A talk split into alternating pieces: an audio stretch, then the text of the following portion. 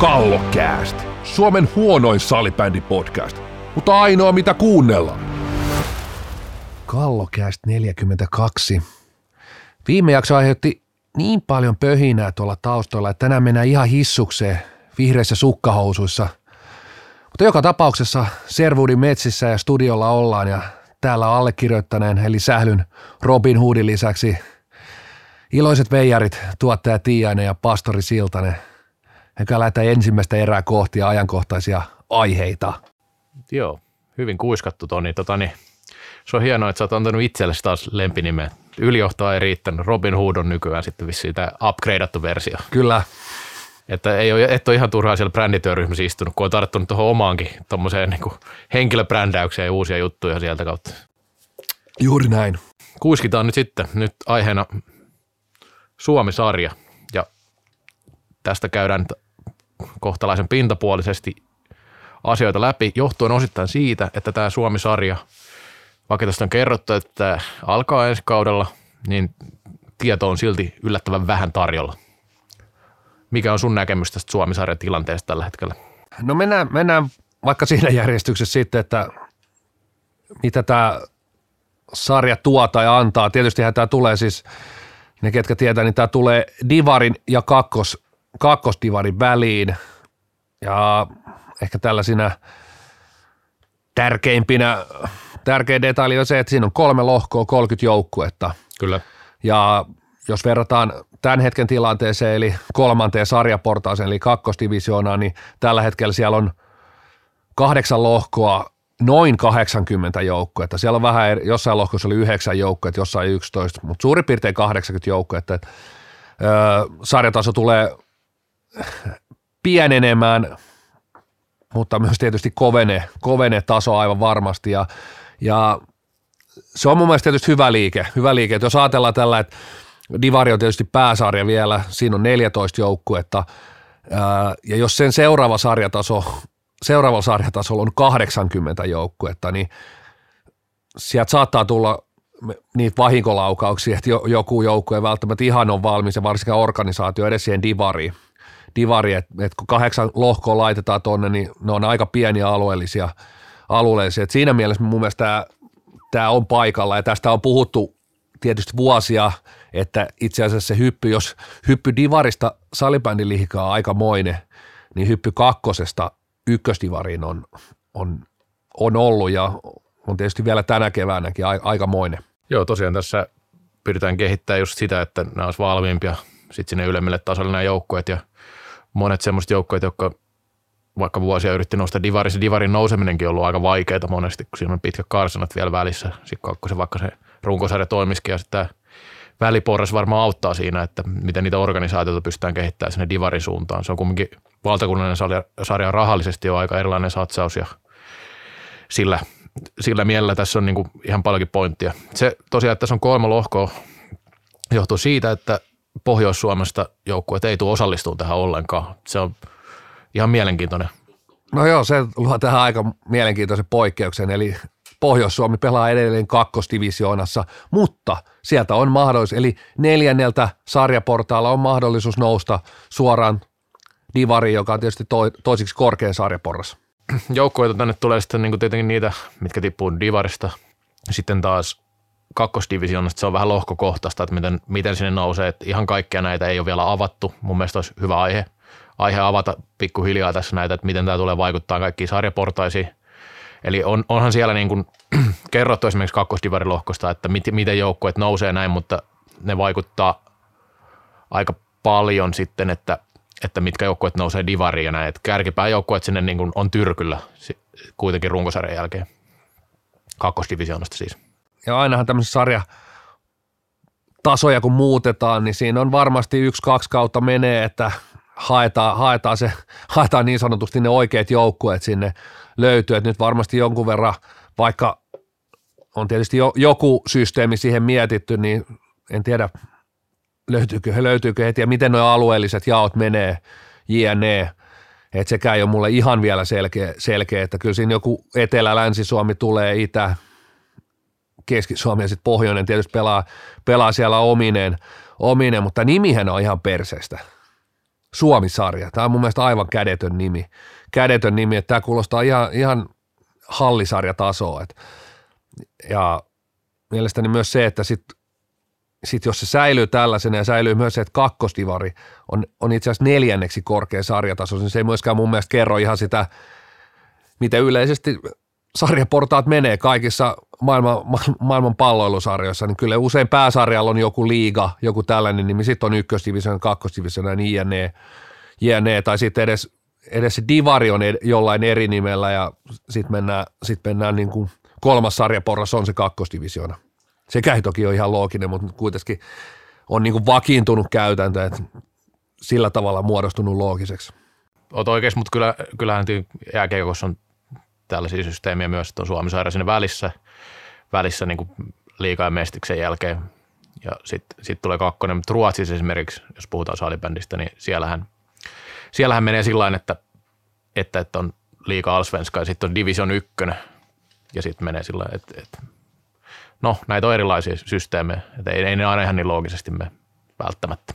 En tiedä, tämä mun mielestä Suomi-sarja ei mun mielestä niin mikään kovin houkutteleva niin kuin niminen sarja, että tämä kuulostaa ihan sellaiselta puulaakin sarjalta, että pelaaks nää edes niin kuin tätä virallista sarjaa. Totta kai se on meidän vastuulla myös ja liiton vastuulla, että tästä saataisiin tietoa mahdollisimman nopeasti ulos, koska ainakin viime vuonna muistan, että tässä naisten sarjauudistuksessa oli epäselvyyttä joukkueella, että mihinkä sarjaan he ovat edes ehdolla tai karsimassa. Ja pitää muistaa tässä, että kun vaikka pelataan kakkosdivisioonan karsintoja ja mihinkä joukkueet nyt sitten ikinä karsiikaan, että siellä ihan varmasti kaikki joukkueet ei välttämättä halua pelata jossain muualla kuin kakkosdivisioonassa, koska kyllä se alueellisuus on kumminkin monelle semmoinen, mikä riittää tasoksi, osittain varmaan kustannusten vuoksi, ja tuommoinen vähän ylialueellisempi sarja on aina vähän kalliimpi. Että kyllä tästä niin kuin veikkaan, että tästä saadaan aika mielenkiintoinen sapluna, että mitkä joukkueet missäkin saadaan sitten lopulta pelaa. Joo, näissä saa kyllä tarkkana olla ja ei tarvitse mennä kuin viime keväälle ja itse asiassa naisten tähän jatkosarjaan, kun oli epäselvyyttä, että kuka lopulta itse asiassa runkosarjan voittaa ja kenelle rahat siitä ja miten menee kotiedut sun muuta, kun olikin jatkosarja ja sitten on runkosarja. Runkosarja taisit olla itse siellä kyselemässä pressissä, että mites kenelle kuuluu runkosarjan voitto? Niin, siis pointti oli se, että PSS voitti tämän varsinaisen runkosarjan ja SP Pro sitten se jatkosarja, ylemmän jatkosarja, mikä tuli. Ja PSS käsittääkseni sai kyllä rahat siitä, mutta sitten jos puhutaan siitä, että finaalit pelattiin, niin sitten SP Pro sai kotiedun. Että siinä oli vähän niin kuin runkosarjan voittajana. Eli siis runkosarja, mun mielestä runkosarja, jatkosarja, että kyllä se runkosarjan voittaja on sitten se runkosarjan voittaja. Tai näin se mun mielestä pitäisi mennä. Jos nämä keskenään sekoittuu, niin sitten se on vähän jo eri juttu. Mun näkemyksen mukaan, mutta tästä ei silloinkaan oltu ihan varma, että miten tämä pitäisi tulkita niin kuin korkeammaltakaan tasolta, niin nämä on aina semmoisia, missä on hyvä tuoda sitä tietoa mahdollisimman paljon esille. Nyt kun päästiin naisiin, niin tosiaan naisilla myös, tänä vuonnahan naisilla ei ole ykkösdivaria ollenkaan, mutta ensi kaudella sitten on ja se onkin melkoinen hallisarja sitten, että sitähän pelataanko Areenaliigaa konsana, eli runkosarjassa pelataan 21 ottelua, erikoinen määrä sekin, kolminkertainen sarja, 3 kertaa 15 minuuttia turnausmuotoisesti, totta kai.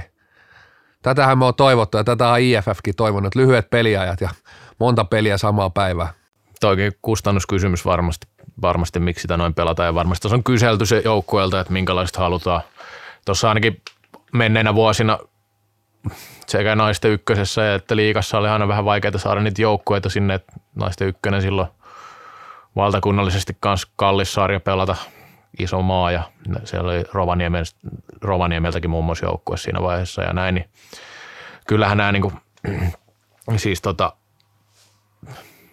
no tässä on varmasti ihan mietitty tämä asia, että miten se kannattaa pelata, että ykkönen on sitten tommonen kuin se on ja se on nyt sitten, täytyy sanoa, että tämä on nyt sitten 3. korkein sarjataso, että kyllä se kumminkin NLA, NLB, sitten ykkönen, vaikka joku väittää, että se on nyt se liiga on niin kuin yksi, mutta ei se nyt oikein ehkä ihan niin kuin minkään mene.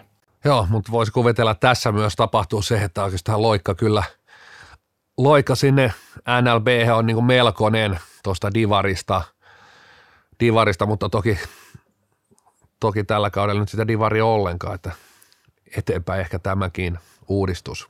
Sitten toinen juttu. Tämä uutinen julkaistiin ihan tässä alkuviikosta, aika tuore. Tiistaina taisi tulla julkisuuteen tämä Royal Areena tuonne Jätkäsaareen tai Länsisatamaan oli se uutinen ja siinähän tästä asiasta tiedät. Tästä on liikkunut paljon kaikenlaista somessa ja muualla kommentoitu, että mihinkä käyttöön tämä varsinaisesti tulee näin, kun tässä nyt salibändiä aika paljon puffattu ja kerrottu, että salibändikin tästä hyötyy, mutta kerro sä vähän realiteetteja tästä.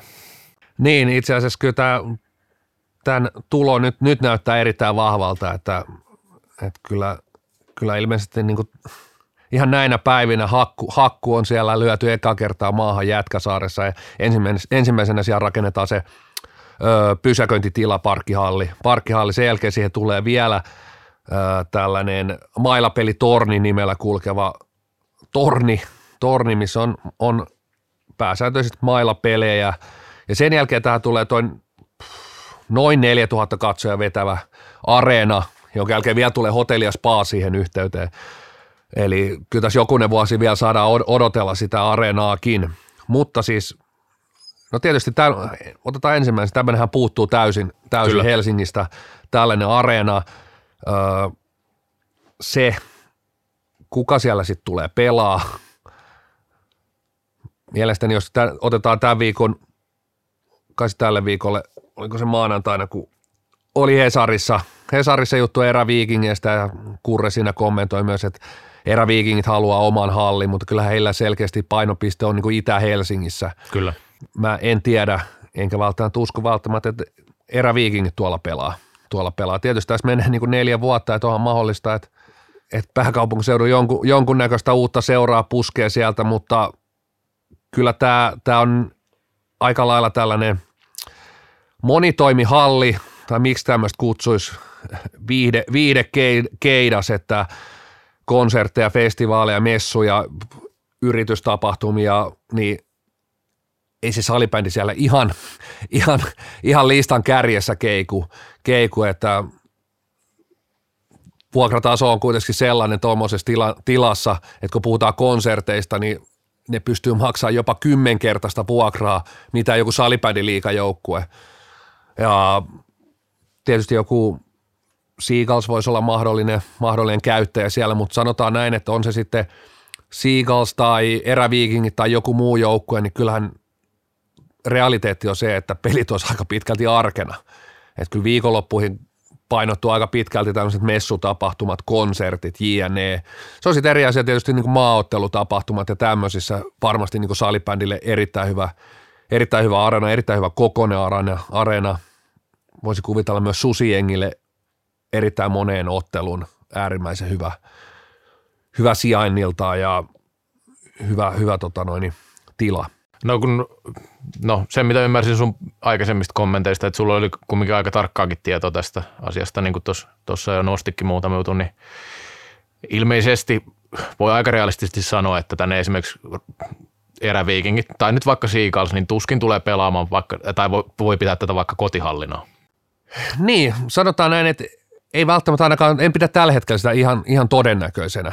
Joo. Sillä, no sanotaan näin, että tietysti jos seura näkee, että heillä on parasta pelaajat esimerkiksi arkena, aina vaan arkena, niin se avaa mun mielestä niin kuin mahdollisuuden kummalle tahansa joukkueelle tai mille tahansa joukkueelle, pääsarjajoukkueelle pelata tuolla, mutta jos kyllä toi niin kuin areena on kuitenkin luotu nimenomaan sitten taas konserttia tämmöiseksi tilaksi myöskin, jotka on sitten hyvin pitkälti nimenomaan viikonloppu, niin kuin totesin, niin mielestäni tämä ei ole kuitenkaan, tämä on selkeästi yksityisen rahoituksella tehty halli, niin siellä mennään ehkä piiru enemmän myös se business edellä kuin sitten se, että nyt halutaan vaikka helsinkiläinen joukkue tänne väkisin pelaamaan ja se olisi jossain prioriteettilista ykkösenä, niin siihen en usko tällä hetkellä. Joo. Mutta tietysti tämä areena niin kuin tästä on paljon puhuttu, mun mielestä Helsinki tarvitsee sisäpalloiluareenan tämmöisiä tapahtumia, on se sitten vaikka käsipallo, futsal, mitkä vaan, aika paljon urheilutapahtumia pelataan niin kuin sisätiloissa ja sitten kuitenkin puhutaan niin kuin Helsingistä, niin tämä on myös niille matkustajille ulkomaalta tuleville, jopa niin kuin muualta, niin ajatellen kuitenkin se helpoin paikka tulla ja näkyvin paikka ja näkyvin näyteikkuna aina sille urheilutapahtumalle, mutta kyllä tämä kertoo samaan aikaan tietysti, mistä täälläkin on puhuttu, niin Helsingin siitä tilanteesta, että nyt tekin on Hesarissa ollut viikon sisään kaksi juttua oikeastaan siitä, että Eräviikinkin tilanteesta ja Eräviikinkien toiminnanjohtaja Jari Oksanenkin sanoi, että esimerkiksi Vantaan Energia-areena on hyvä halli, mutta sehän sijainti on ihan perseestä, että se on ihan väärässä paikassa, että surkea sijainti ja me ollaan otettu täällä kiinni. Mutta hauska itse asiassa tähän itse asiassa tänään mä en itse asiassa tiennyt tätä, että Nokian KRP pelaa kuukauden kuluttua Nokian jäähallissa Klassikkia vastaan ja siinä itse asiassa yhteydessä mainittiin, että se on ensimmäinen ottelu 10 vuoteen, kun Nokian KRP pelaa kotikaupungissa. Ja tämäkin aika äkkiä unohtuu, että kun puhutaan usein, että Eräviikingit ei pelaa Helsingissä ja näin poispäin, niin itse asiassa tuossa tuli jotenkin sellainen, että aika usein unohtunut, että tosiaan että Nokiahan ei ole pelannut 10 vuoteen kotikaupungissa. Joo, totta kai. Ja KRPn kohdalla ehkä KRPskin sitten tulee taas se, että se profiloituu Tampereelle osittain, että aika harva sitä osaa profiloidakaan sitten ihan nokialaiseksi. Aivan. Että sama tässä käy ehkä Eräviikingeillekin, että kuinka vahvasti sitä sitten pidetään helsinkiläisenä enää, kun se toiminta siirtyy Vantaalle. Vantaalle niin vahvasti muun muassa harjoitusten osalta, näin on käynyt nyt ihan tässä lähiaikoina. Kuitenkin nyt tästä Royal Hallista vielä ihan nopeasti, kun siitä oli puhe, niin jos summauksena, niin näet siis sillain, että esimerkiksi arkipelejä olisi ehkä mahdollista, mutta sitten taas se kustannusrakenne varmaan haastavaa, että tarvitsisi aika paljon katsojakin sitten, että se kannattaisi järjestää siellä ne pelit, vai? Tämmöisessä bisneksessä niin sanotaan totta kai ne arki-illat, ja se on vähän myös semmoinen, siinä on monta tekijää. Voi olla, että myös esimerkiksi kaupungilla on selkeästi halu, että nämä joukkueet pelaisi tuolla areenassa. Siihen voi varmasti saada jonkunnäköistä tukea. Se voi olla myös yhteistyökumppanien kannalta parempi. Siinä voi olla monta juttua, millä sitten kuitenkin pystytään, että vaikka hintataso nousisi, otetaan nyt vaikka Vantaan Energia-areenassa, vaikka sitten nousisi siitä se hintataso, niin siinä voi olla muutamia hyviä juttuja tai moniakin hyviä juttuja, mitkä sitten ehkä voi olla enemmän yleisöä saatavissa. Ja se olisi tietysti yksi niin kuin ajatus varmasti ja lähtökohta, että sinne saadaan enemmän yleisöä kuin Vantaalle, mikä sitten taas tietyllä tapaa poikisi rahaa sitten ja olisi ehkä yhteistyökumppanien jne. Kannalta kiinnostavampi vaihtoehto. No, se halliasioista. Sitten meillä on vielä yksi aihe ykköserää, eli vakioaihe. Veteläinen ja Karvonen. Ja nyt myös Rantaniemi Show. Pojillahan ei mene hirveän hyvin. No joo, kyllä tässä niin kuin surulliseksi vetoa koko. Mä en tiedä, pitäisikö tuosta ottaa kokonaan toi show-nimi pois.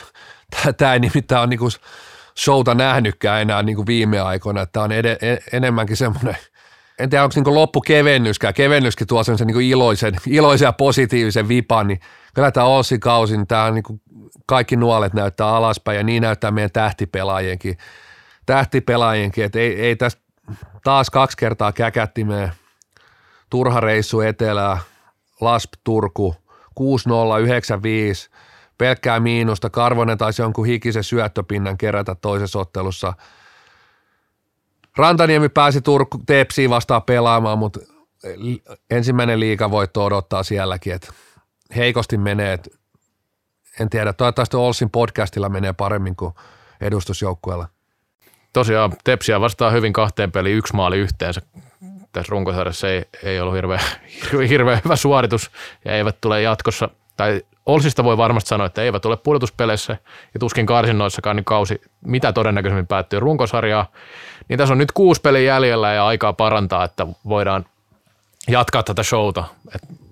Otetaan toki vähän omaa piikkiä, että voi vähän olla meidän vika, että onko sitten niinku tullut vähän liikaa hyvä olon tunnetta, kun on tullut julkisuutta ja muuta. Mennään me miettimään sitä erätauolle. Kallokäst, IFF:n Aisan kannattaja. Toinen erä käyntiin ja sitten lähdetään perkaa salipäni liikaa. Siellä on enää Baltiarallaa 6 ottelua suurin piirtein jäljellä. Ratkotaan viimeiset paikat ja etenkin kiinnostavin osa on tuo Sieltä 2-8 ja tietysti loppukahinat siellä sarjahännillä. Mennään tietysti ensimmäiseksi sarjakärkeä Klassikkiin. Nyt näyttää siltä, että dynastia murenee, vai? Joo, kyllä se näyttää siltä, että dynastia murenee, kun hävisivät yhden pelin tähän 11 kuukauteen liigassa. Mutta joo, Klassikilla on vähän vaikea vaihe, näin voi sanoa ainakin, että toi Champions Cupin välierätappio ja Ervi-tappio tuli tuossa aika putkeen, että kyllä se ei ollut semmoista stabiilia suorittamista nyt, mitä ollaan sanottu siitä, että on kellokorttijoukkoja ja tällä. Että kyllä me niin toi Ervi-pelin se ekat 25 minuuttia, niin aivan karmeita peliä siis sillä, että ei pelkästään se tappio, vaan pelasivat tosi huonosti. Tosi huonosti, sitten taas tuli se parannus ja nousivat siihen ihan viereen, mutta ei kuitenkaan voittoon asti. Sanotaan näin, että nyt varmaan aika erilainen peli tuossa lounasmatsi kello 12 perjantaina Classic Steelers, mutta kyllähän toi Erviltä oli hyvä suoritus ja Klassikilta niin huono peli. Dynastia murenemista mä en uskalla vielä lähteä arvioimaan, mutta tappio tuli joka tapauksessa. Eräviikinkiä vastaan poissa Sami Johansson, Janne Lamminen. Jo siihen saako sanoa vielä yhden jutun? No ole hyvä, ehdottomasti. Vai en tiedä, onko sulla ihan sama asia, mutta mä unohdin sanoa se äsken. Mutta niin toi, että Lamminen ja Johansson puuttu, niin osittain kertoo siitäkin, että viime kauteen verrattuna ehkä vähän kapeampi toi matsku. Okei, sieltä lähti Savonen pylsy, Lastikka tuli tilalle ja näin, mutta sitten taas tuossa kun pari tuommoista avainpelaaja putosi, niin mun mielestä aika paljonkin vaikutti tuohon kokoonpanoon. Joo, kyllä se vaikuttaa, että enemmän tai vähemmän. Mielestäni kolmoskenttä mennyt eteenpäin kausi kaudelta, mutta silti se Klassikin, voisiko sanoa ylivoimaisuus ja se, että joukko on omassa stratosfäärissä ollut, niin kyllähän se on pitkälti johtuu hyvästä maalivahdista ja kahdesta ensimmäisestä kentällisestä. Ja sitten jos vähän, tämä kertoo sen, että se kuitenkin se kokoonpano on sit sillä tavalla ohuehko. Toki se varmasti näyttää suhteellisen laajalta se kokoonpano, jos katselee sieltä jostain Steelersin näkövinkkelistä vaikka, mutta siis jos katsoo nyt Eräviikinkiä vastaan kakkoskenttä, Albert Koskinen, Jussi Piha, Oskari Heikkilä, Konsta Tykkyläinen, Juha Kivilehto, hyviä liigapelaajia, laatupelaajia, mutta sitten ei kyllä tuommoinen joukko, jos toi kakkoskenttä on illasta toiseen, niin kyllä mun mielestä ihan eri tavalla horjutettava ryhmä, kun sitten sinne pudotetaan vaikka Ville Lastikkaa ja Mikko Leikkasta, niin muuttuu aika äkkiä toi kakkoskenttäkin.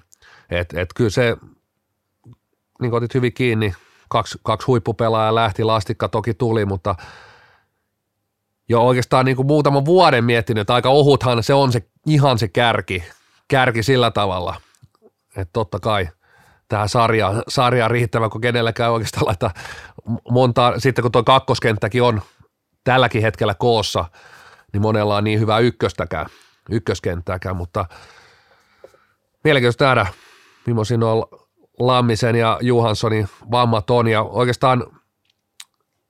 tästä viime kaudella puhuttiin paljon enemmän, että kestääkö nämä jätkät sitä rasitusta, kun on MM-kisat, Champions Cup, ja oikeastaan siellä ei ole niin loukkaantumisia ollenkaan, ja niitä on ollut toki nytkin aika vähän, että kyllä siellä täytyy sanoa, että Klassikissa tehdään oikeita asioita aika paljon, että nämä kaverit, näillä on tosi kova kuormitus, todella paljon pelejä, silti nämä kestää niin kuin, ja heitä nyt tähän niin kuin vaikka vertaukseksi, nyt tietysti taas otsikoissa oli, että TPS Koskinen kausipaketissa, siellä pitäisi olla dosenttitason tekijä pitämässä pelaajat pelikunnossa, niin TPS:llä aika paljon tässä pari viime vuoteen loukkaantumisia. On ollut tälläkin kaudella Kailiala. Sitten oli tämä sentteriosastolta joka tapauksessa nuori kaveri jäi pois jossain vaiheessa. Nyt unohtui nimi. Laaksonen. Joo, kyllä. Hänelläkin loukkaantumista. No, voiko suoraan sanoa, että se johtuu siitä? Tämä on aina vähän, tai mistä se johtuu, mikäkin loukkaantuminen, mutta niin yksittäiset loukkaantumiset, siihen ei voi ajatella, että yksittäinen loukkaantuminen, siellä voi olla, joskus tulee loukkaantuminen, tässä on kontaktia ja voi taas tulla lavan päälle, kaatuu laidan päälle, mutta sitten kun katsotaan vähän isompaa kuvaa, että huippujoukkueenhan pitää katsoa sellaista, että paljon niitä sairaspoissaoloja on ja vetää siitä niitä johtopäätöksiä, tehdä asialle jotain, ja tässä suhteessa Klassikki on onnistunut äärimmäisen hyvin. Joka tapauksessa Klassikista se, että niin kuin hyvin sanoitkin siinä ennakossa, että tuon Champions Cupin jälkeen saattaa olla tämmöinen vähän vaikea vaihe, ja kyllähän se niin kuin alku oli tosi huono. Et siinä näki, että semmoista ulospuhallusta siinä oli siinä matsissa, meni kyllä just sillä tavalla, että Ervi osui oikeaan ja käytti tilaisuutensa hyväksi niin sanotusti tässä vaiheessa. Mutta mennään, Klassikko on kumminkin aika varma runkosarjan voittaa, vaikka nyt, tai siis voisi sanoa, että varma. En usko, että niin paljon pystyy kompuroimaan enää, että tota paikkaa menettäisi, tuskin kukaan sitä spekuloikaan enää tässä vaiheessa, mutta sitten on nämä sijat 2-8 ja varsinkin 2-7, niin siellähän on aikamoinen mayhem niin sanotusti. Siellä on. Sanotaan näin, että eilen Veikkaus TV-lähetyksessäkin vähän spekuloitiin Tuomo Reposen kanssa näitä, että ketkä siellä 2-3-4 ja ehkä nyt tietysti 2-3 sijoilla on, ja varmaan niin kuin parhaat tulokset saisiko tästä heittäisi kolikkoa ja vaan arpoiset. Kyllä. Et, kuitenkin tuossa on Oilersin 7 ottelua, joilla enää 5, mutta joillain 6 ottelua, niin siinä on vielä aika monta tekijää otteluita ristiin, ja sieltä voidaan, joku voi laskea varmoja pinnoja, että nämä Velhot, OIF, Steelers on niitä pajatsoja, mutta mä haluaisin nostaa kuitenkin, että tässä loppukaudesta niin noinkin kolme joukkoa, voidaan nyt laskea vaikka Tigeritkin vielä siihen, vaikka omasta mielestä he alkaa olla aika lailla turvassa, niin noi on nurkka-ahdistettuja rottia, että ne pelaa kuitenkin elämästään tässä pääsarjassa, että ne ei nyt ihan niin kuin välttämättä niitä mukavimpia otteluita ja helpoimpia otteluita kuitenkaan ole tässä loppukaudessa, kun toiset haluaa sen pisteen väkisin sieltä raapia tai jopa 2 pistettä tai koko potin, ja tätä on mun mielestä aika paljon spekuloitu, tätä sijat 2-3 ja nostettukin, että kuinka et vältät sen Klassikin välierissä. Ja Heikki Luukkonenkin otti eilen kiinni siihen, ja hiukan allekirjoita itsekin sitä, että loppupeleissä siellä joukkueissa sisällä, totta kai se tiedostetaan, ja jokainen joukkue haluaa olla runkosarjassa mahdollisimman korkealla. Totta kai. Et kyllä joka peli lähdetään voittaa mahdollisimman paljon sarjapisteitä, jokainen joukkue haluaa olla 1, tässä tapauksessa ehkä 2, koska 1 ei enää oikein kerkiä, mutta ei siellä nyt hirveästi voi ajatuksia uhrata siihen, että milloin me kohdataan se klassikki, että enkä tarkoita sitä kliseistä lausetta, että ihan sama missä, kaikki ne on voitettava, mutta jos sä alat niinku miettiä tässä vaiheessa, missä vaiheessa kohtaat Klassikin, oot sä sitten 2. tai 3, niin tuot tulee kuitenkin ihan kohtalaisen hyvin ryhmiin jo puolivälierissä vastaan, ja kun sarja on näin tasainen, niin siinä pitää niinku puolivälieristäkin ensinnäkin selvitä, ja vielä selvitä siitä välieristäkin. Siellä tulee ihan varmasti kova joukkoja vastaan, vaikkei se olisi Klassikki. Joo, eikä siis, eihän siitä olekaan kyse, että mitä joukkoja tavallaan tästä ajattelisi itse, vaan tämähän on enemmän tämmöistä spekulaatiota. Kyllä. Ja osittain tämä on mennyt sen takia, tästä on tullut niin iso juttu, että kun tuo kärkisija on niin selvä, niin sitten on nämä muut sijat, niin näistähän pitää hakea jotain asetelmia ja jotain, mitä eihän näistä 2-3 sijoista, niin onko näistä koskaan aikaisemmin puhuttu? Ei oikeastaan, että tämähän on ihan tämmöinen juttu, Klassikin vika. Niin, osittain tämä on sitä vaan, että kun Klassikko on ylivoimainen, niin sitä jännitystä haetaan jostain muualta sieltä saada taukosta.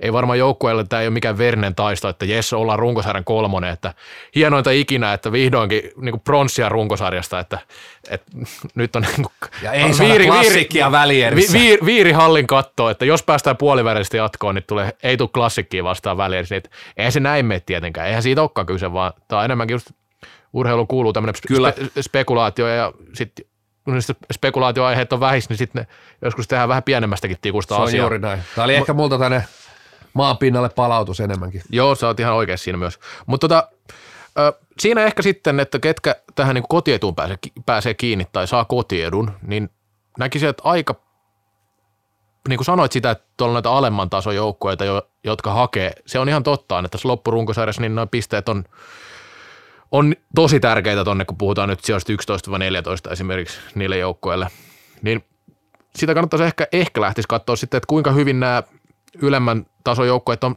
pystynyt pelaasilla ja eheästi matseja. Että kuinka paljon tasoa on heitellyt esimerkiksi pelien sisällä, sehän vaikuttaa sitten aika paljon tässä loppukaudesta.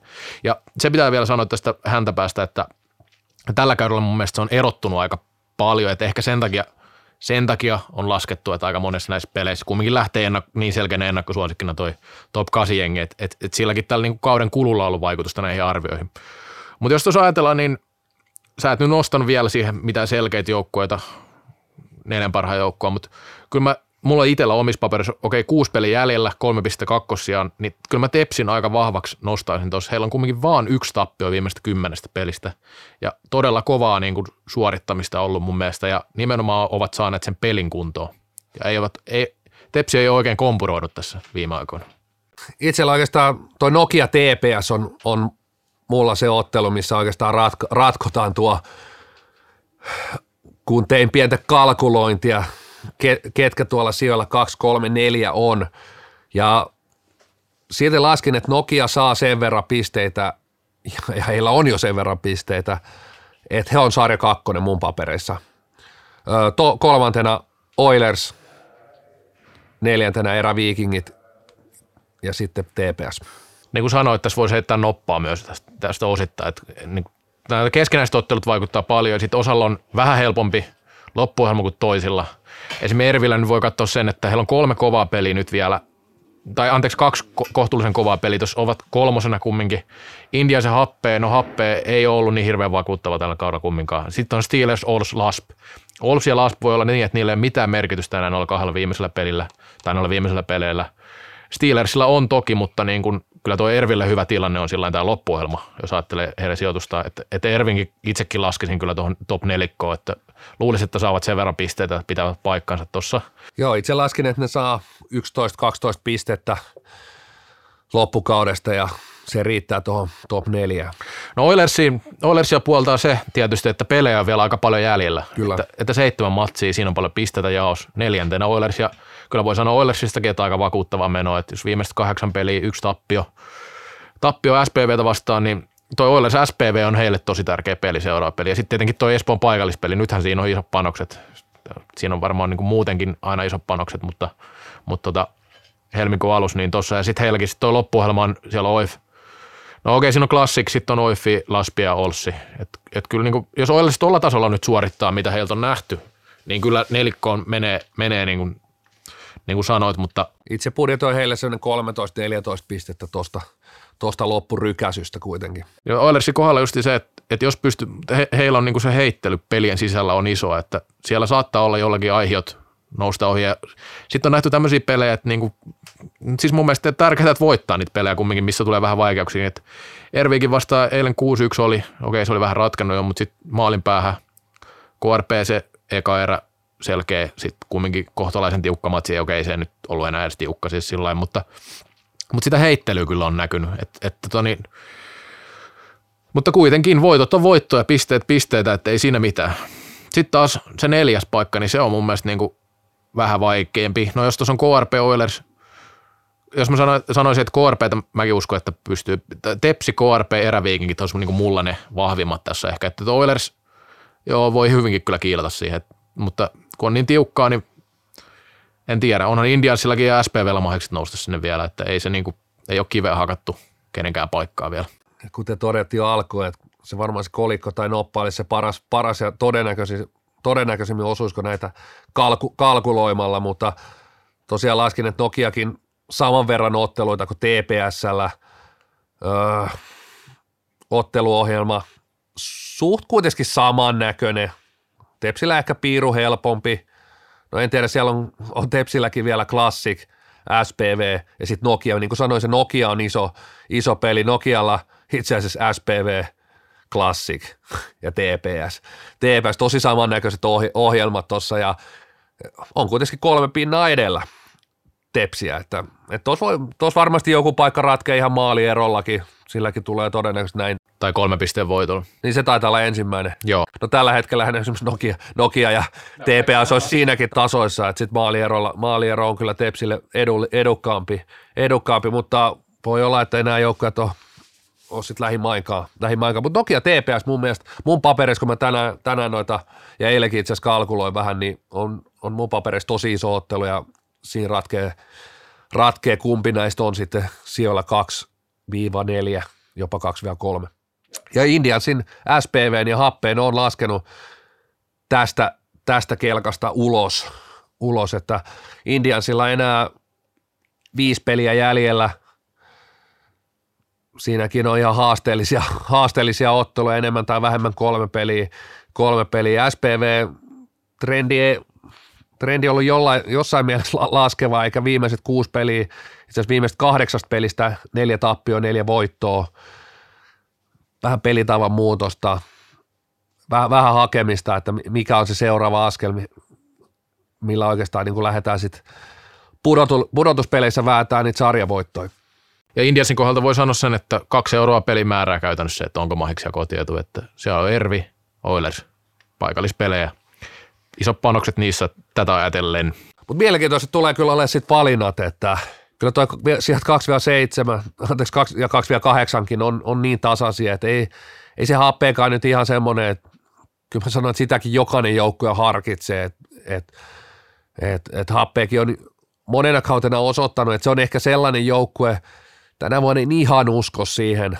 Mielestäni on se trendi on millään tapaa näyttänyt sitä, mutta on edellisen kausin kuitenkin ollut sellainen ryhmä, että pystynyt pudotuspeleissä parhaimmillaan saamaan sitten taas sellaisessa spurti, että voisi jopa 1800 sieltä tehdä vaikka mimmoisen tempun, mutta kyllä sanoisin, että Klassik varmaan tässä ja nyt, niin valinta osuisi Happeeseen ja sitten lähdetään näiden sieltä 2-7, niin se on niin kuin mielenkiintoista leikkiä. Joo, ja kun Happeen nyt näyttää jäävän 8. tuossa, niin on kyllä huonoin runkosarjan sijoitus tosi pitkä aikaa. Kyllä. Ovat olleet aika pitkälti tuommoinen niin kuin top 5 joukkoa vähintään, että pitkän aikaa ennen tätä, mutta siellä on ollut kyllä nihkeä vaikea kausi osittain, että katsotaan nyt, miten tämä loppurunkosarja menee, mutta todennäköisesti tuo ei tule vaihtua mihinkään suuntaan tuo heidän sijoituksensa, ja niin kuin samaa mieltä SPVstä, että siellä on vähän mun mielestä ollut sekava kausi, ei ole niin vahvaa kuin aikaisempina vuosina. Indianssi tosiaan pari seuraavaa peliä ratkaisee aika paljon, mutta kyllä noin 4 joukkuetta, mistä tässä on puhuttu tuohon kolmen kotierojoukkojen paikoille, niin on aika lailla tasasta, että vireet on aika samantyyppisiä ja tällä, että Ervillä nyt tuli 2 aika paha, tuon Klassik-voitto saattaa auttaa heitä aika paljonkin, koska se on kuitenkin joukkuetta vastaan, jota moni ei voita. Ja sitten kuitenkin tässä tuli KRP:tä ja Oilersia vastaan tappiot, mikä ei sitä ottaisi välttämättä kovin hyvä juttu tässä. Ervin päävalmentaja Pek Lodenius sanoikin, että ehkä sarjataulukon kannalta olisi parempi ollut voittaa Nokia kuin Klassikki, mutta ehkä se sitten jossain mielessä antaa jotain itseluottamusta, en tiedä, Klassikin kaato, mutta sarjataulukon kannalta olisi itse asiassa ollut paljon parempi, että voittaa Nokia ja häviää Klassikille. No sitten onko Laspilla vielä saumaa nousta pudotuspeleihin? Tuossa on 4 pistettä, 6 peliä jäljellä Happeella ja Laspilla. On keskenäinen pelikin vielä tuossa. Laspi on nyt 2 peliä voittanut, kumminkin 10 pelistä 6 voittoa. Ei se nyt ihan niin kuin surkea vire ole tuohon siellä 9. Laspilla nyt sitten tulee tuolta kellarista OIFi, että sinänsä ihan kova toi loppuohjelmakin kumminkin. Mutta uskotko, että siinä olisi mahdollisuuksia? No. Täytyy muistaa, että siinä on käytännössä sitten 5 pistettä eroa, että kuitenkin 2 voittoa enemmän pitäisi kairata kuin Happea, ja tietysti heillä on keskenäinen peli, että se on iso peli. Kyllä. Mutta sekin, että Happea voittaa OIFin ja Olssin ja ottaisi muista käkättimeen niin, ja häviäisi keskenäisen, niin se tarkoittaa vielä, että Laspin olisi noista 5 muusta pelistä voitettavat niin kuin 2. Ja siellä on kaikilla niin kuin puhuttiin tässä jo, niin SPV, Indians, Oilers, Eräviikingit, niin kaikki nämä tarvii voittoja, että kyllä. Ei tule niinku helppoa tuolta ylhäältäkään, että se on tämäkin puoli tietenkin näistä niinku yläkerran joukkoista, että näilläkin on kumminkin panosta vielä tässä loppukaudessa, jos ajatellaan niitä sijoituksia, kyllä. Ja varsinkin jos niitä nyt, no edelleenkin joukkueet haluaa varmaan voittaa matseja, ettei nyt siitäkin. Mutta Laspin ja Happeen. Jos ajattelee Laspin kuitenkin näitä pelejä top 8 joukkueita vastaan, niin tällä hetkellä pelannut 9 ottelua ja niistä kerännyt 5 pistettä, eli 27 pistettä ollut jaossa, 5 saanut kairattua tuolta top 8 joukkueelta, et ei se nyt trendi ainakaan toistaiseksi ole, toi trendi ei riitä, että nyt pitäisi, vaikka on niin kuin parantanut viimeiset 10 ottelua, niin 6 voittoa, 4 tappiota, mutta ehdottomasti nyt pitäisi niinku pisteitä irrota sekä SPVstä, Indians Happee-peli on pakko voittaa, se on niin kuin ihan ehdoton tossa, mutta on, niin kuin otit tuon ohjelman, niin oikeastaan OIFia lukuun ottamatta, niin kaikki aika pahoja pelejä. Sitten tämä häntä nelikko. Tässä kun mitä enemmän pelataan, niin sitä parempihan tämä on Tigereille, joka on kuitenkin 5 pisteen päässä tuossa velhoista, jotka lähtee karsiin tällä tietoa siis. Mutta siis, Tigereillä ensinnäkin on kova loppuohjelma, ei siinä mitään. Steelers on semmoinen peli, mikä heidän pitäisi hoitaa, ja Velhot on niinku tärkeitä pelejä, mutta sitten on KRP:tä, SPV:tä, Indians ja Tepsiä. Kyllä siellä niinku, itse asiassa kyllä näillä kaikilla on niitä kovia vastuksia vielä tässä edessä, että ei sitä voi lähteä sinänsä vääntää, mutta kyllä OIFin tilanne on siinä mielessä haastava, että 5 peli jäljellä. Lasp, Olssi, ne on ne tärkeimmät, niistä niin kuin näin lähtökohtaisesti, mutta sitten on niin kuin Oilers, Happee, KRP. Varsinkin Oilers, KRP, niin lähtökohtaisesti tosi hankalia pelejä, vaikka voittivat kyllä KRP sillä syksyllä, mutta sitten nämä muut, niin jostain pitäisi kaivaa nyt pisteitä tuosta sitten, ovat vielä toki karsian paikalla.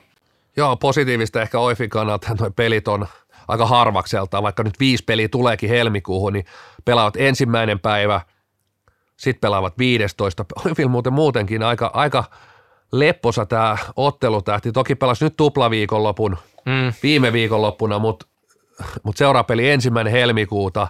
15. helmikuuta, 2 viikon tauko tulee siihen ja sitten on taas viikko lepoa. Sitten tulee Happea aika nopeasti, mutta sitten on taas melkein viikko siihen Nokia-peliin.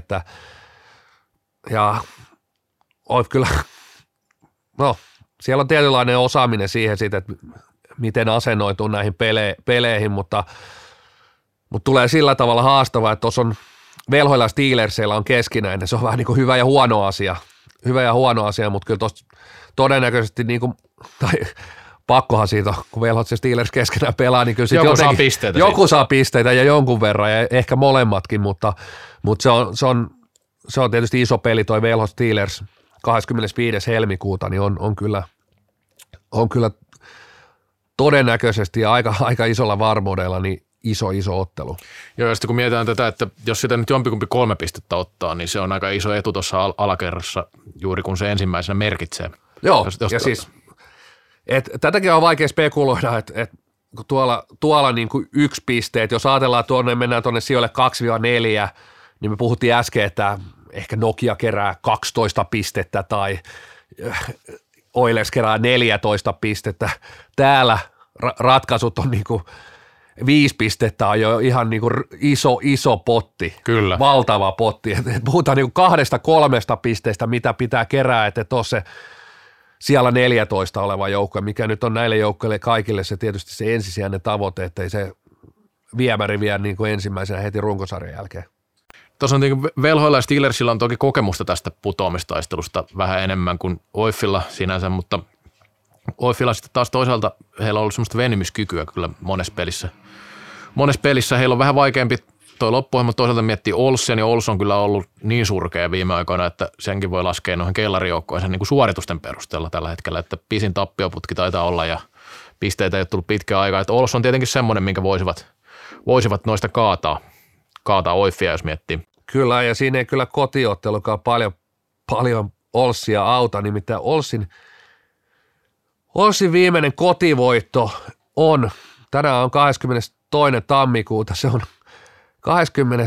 lokakuuta, kun joukkoja on viimeksi voittanut kotonaan. 3 kuukautta on siellä Lapissa ollut kaamoset.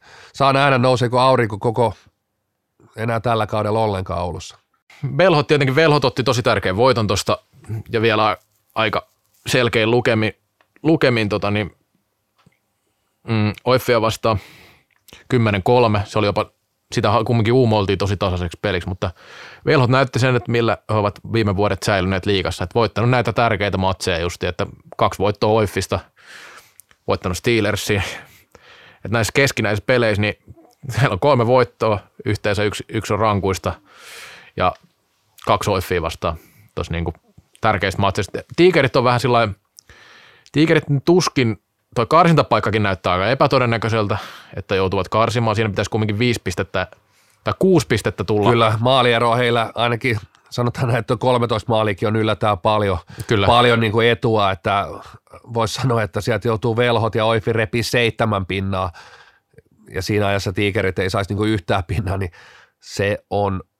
se on liikaa.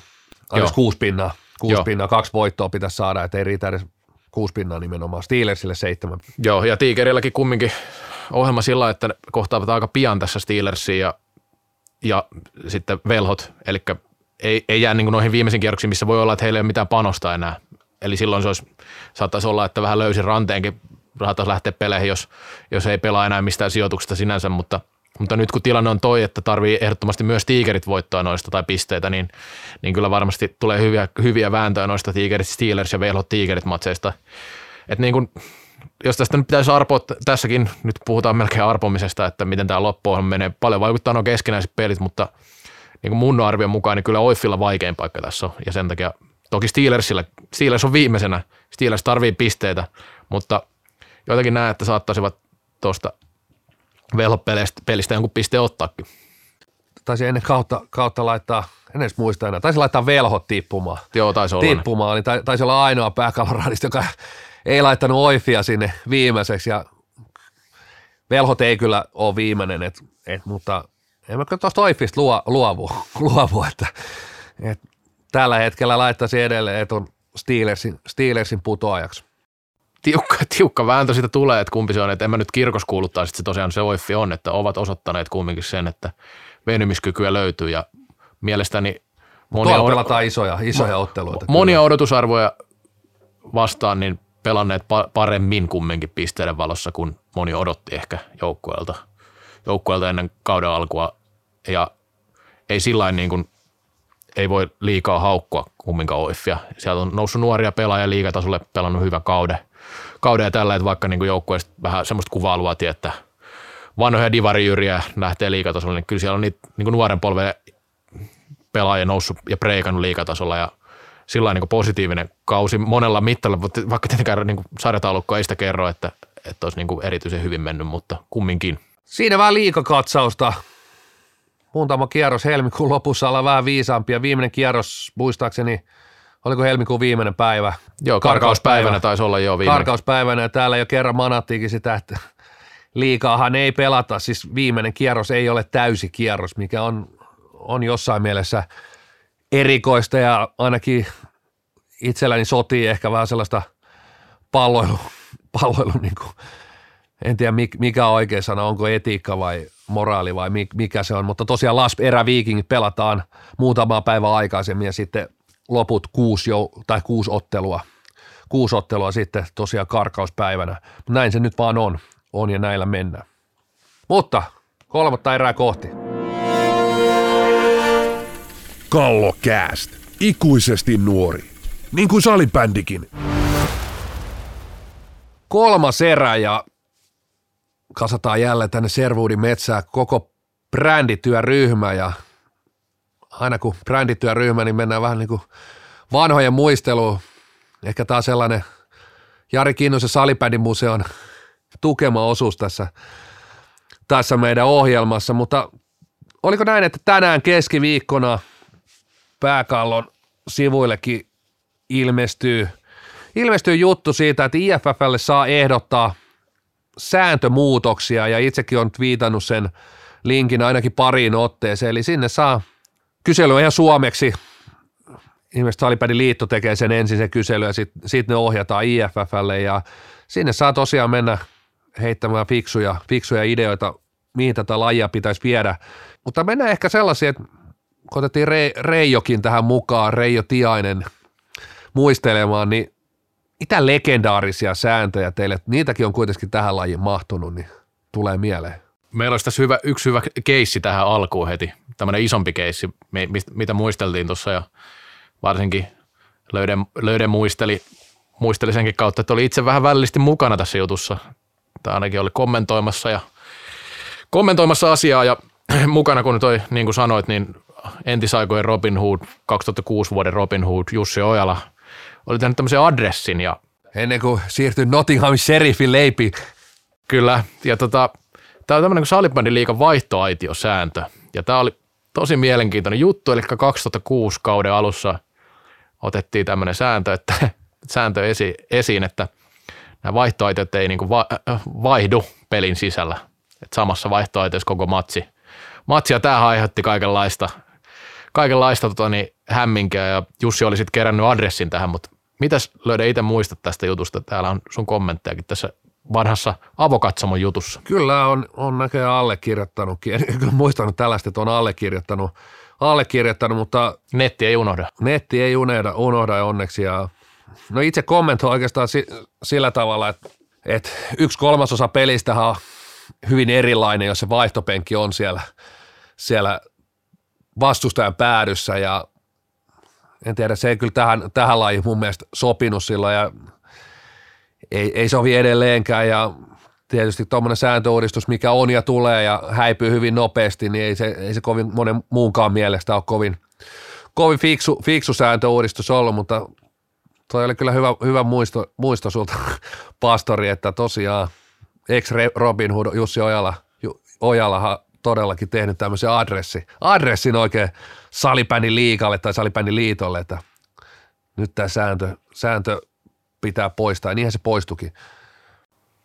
Mitä luulette, olisiko nyt nykyaikana, niin kun on jotain sääntöä, mistä selvästi on niin kuin eri puraa ja tällä, että okei, nyt kysytään ihan julkisesti tuolla, että kaikki voi ottaa kantaa näin, mutta olisiko tämmöinen adressijuttu, niin näkisittekö jostain aiheesta, että semmoista olisi mahdollista tehdä tai että joku tekisi jostain aiheesta? Niin ihan kun muistelisin, jossain vaiheessa olisi ollut ainakin siitä pelipallon väristä tässä joinain vuosina, niin jonkunnäköistä, ei se nyt ihan adressiksi asti mennyt, mutta kyllä siinä joku sosiaalisen median voimata vähän jylläsi. Ja oli tietysti... Pistelasku esimerkiksi pari vuotta sitten oli semmoinen, mikä aiheutti paljon vastusta. Pistelasku, sitten oli tämä Grippigate myöskin. Näin nopeasti tulee mieleen, niin kyllä sekin oli aika hyvin, ja tietysti nämä nyt ei ole mennyt missään, no tai on mennyt itse asiassa läpi tämä peliaika, 3x15 minuuttia Suomen Cupissa ja... Grippi-juttu taas kuivu kokoon, se oli iso vastustus, mutta se ei ollut kyllä pelkästään Suomessa, että siellä Ruotsissahan siitä nousi iso meteli just silloin tähän liittyen viime kesänä, itse asiassa eihän siitä kovin kauan aikaa ole.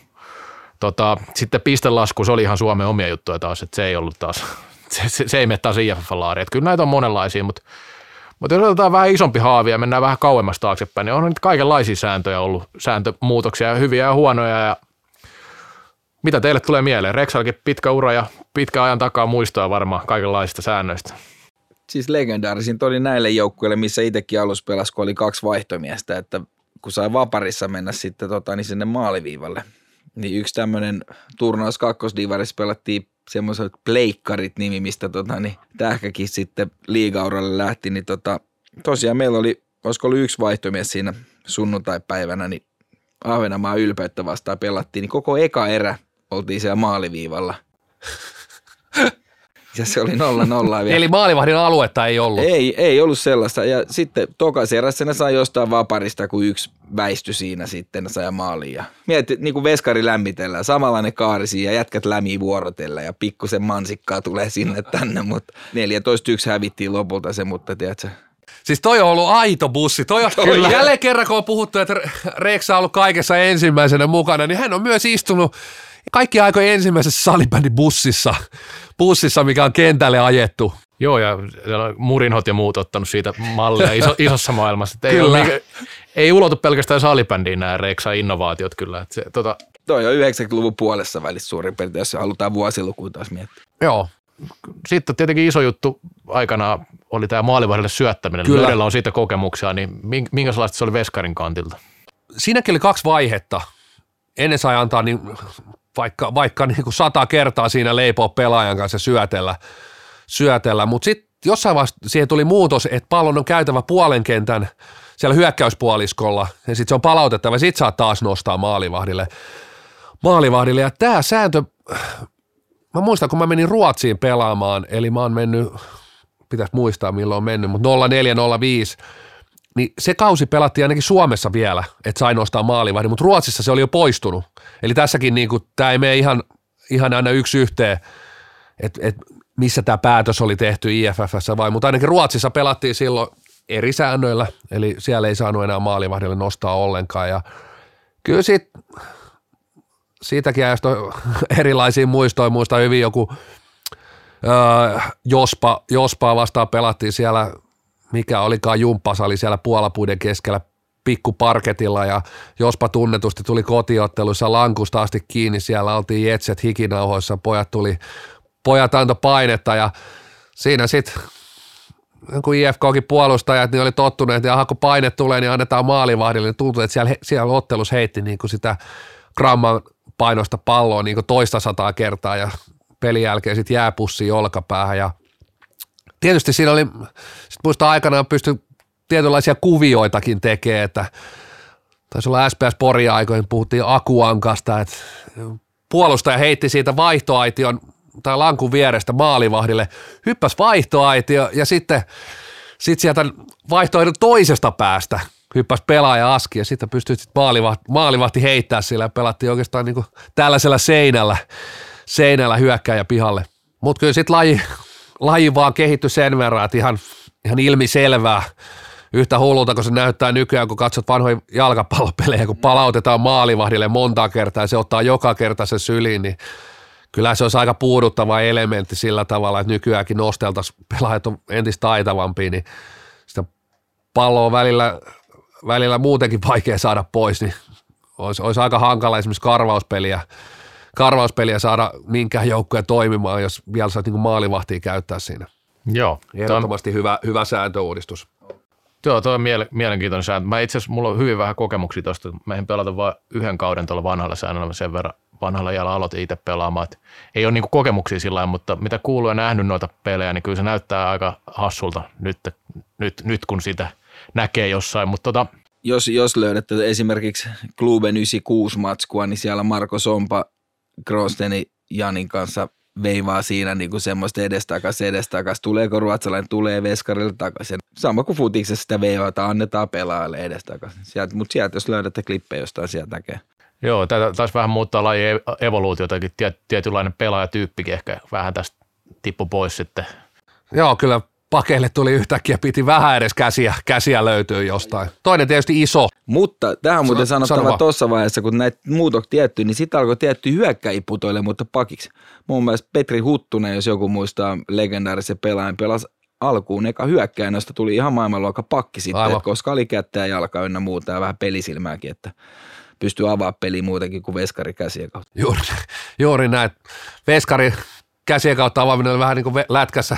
Avaisit pleksin kautta, niin. Pleksin kautta. Mutta toinen, mikä tietysti on ollut valtavan iso ja muuttanut, on tietysti tehokas peliaika. Kyllä. Tehokas peliaika, että mekin on pelattu kuitenkin sitä pääsarjaa salibändi liikaa, että se viimeinen 3 minuuttia on se tehokas. Ja tällä jälkikäteen niin sehän tuntuu ihan niinku humoristiselta, että pelit oli, no tietysti nyky IFF:lle luulisi sopivat. Tiedetään aika tarkkaan paljon peli kestää ja saadaan TV-tuotekin kuntoon, kun tiedetään, että ei pelit veny, mutta siltäkin ajalta huikeita muistaa joskus tietysti esimerkiksi alivoimalla, kun kello kävi, koko ajan jäähy kävi myöskin ja mä muistan niin joku Pasi Passo-Peltola oli aivan velho näissä, että ensi kaiveta, tässä oli tämmöistä tietynlaista oveluutta, mitä jollain tapaa niin kuin Kaihollakin muistelee, että sitä palloa kaivettiin kaukalon takaa, sitä ei meinannut löytyä millään sieltä pressuista tai penkialta, että sitä etittiin hirveän kauan sieltä ja